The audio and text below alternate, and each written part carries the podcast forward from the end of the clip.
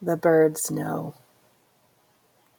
You simply live your life in a wonderful way. Everything takes care of itself. You understand the wholeness of everything, and there are no mistakes. All is well, nothing is wrong. Robert Adams. The birds let me know that everything is going to be all right. The blue jay was first, as they typically are landing at the topmost branch of a nearby tree. Then the crows came by to reinforce the message I was grateful to hear. All is well.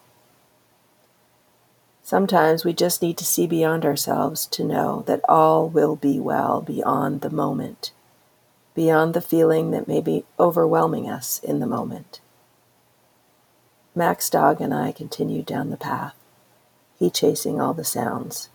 Ahead, but not too far, I slowed my attention to the sounds, the feeling of my footsteps across the uneven terrain, watching Max ahead, the feeling of gratitude and appreciation becoming present, and the acknowledgement of what was before.